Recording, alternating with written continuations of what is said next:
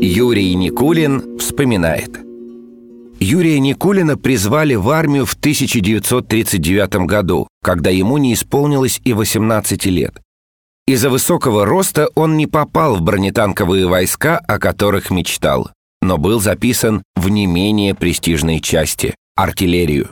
Его батальон разместили на границе с Финляндией, недалеко от Ленинграда. Страшный голод, и отчаянную борьбу за блокадный город артист вспоминал потом всю жизнь.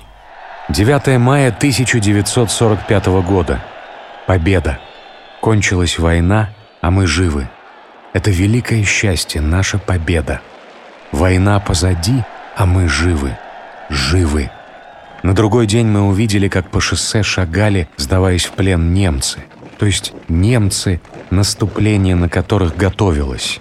Впереди шли офицеры. За ними человек 15 играли немецкий марш на губных гармошках. Огромной выглядела эта колонна. Кто-то сказал, что за полдня немцев прошло более 30 тысяч. Вид у всех жалкий. Мы разглядывали их с любопытством. И наступило мирное время. Всем нам казалось очень странным наше состояние.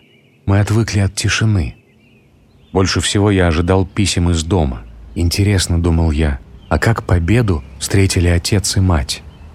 Я ехал и думал о войне как о самой ужасной трагедии на Земле, о бессмысленном истреблении людьми друг друга. До войны я прочел книгу Ремарка «На Западном фронте без перемен». Книга мне понравилась, но она меня не поразила. И хотя возвращался домой несколько растерянным и в сомнениях, главное, что ощущал – радость.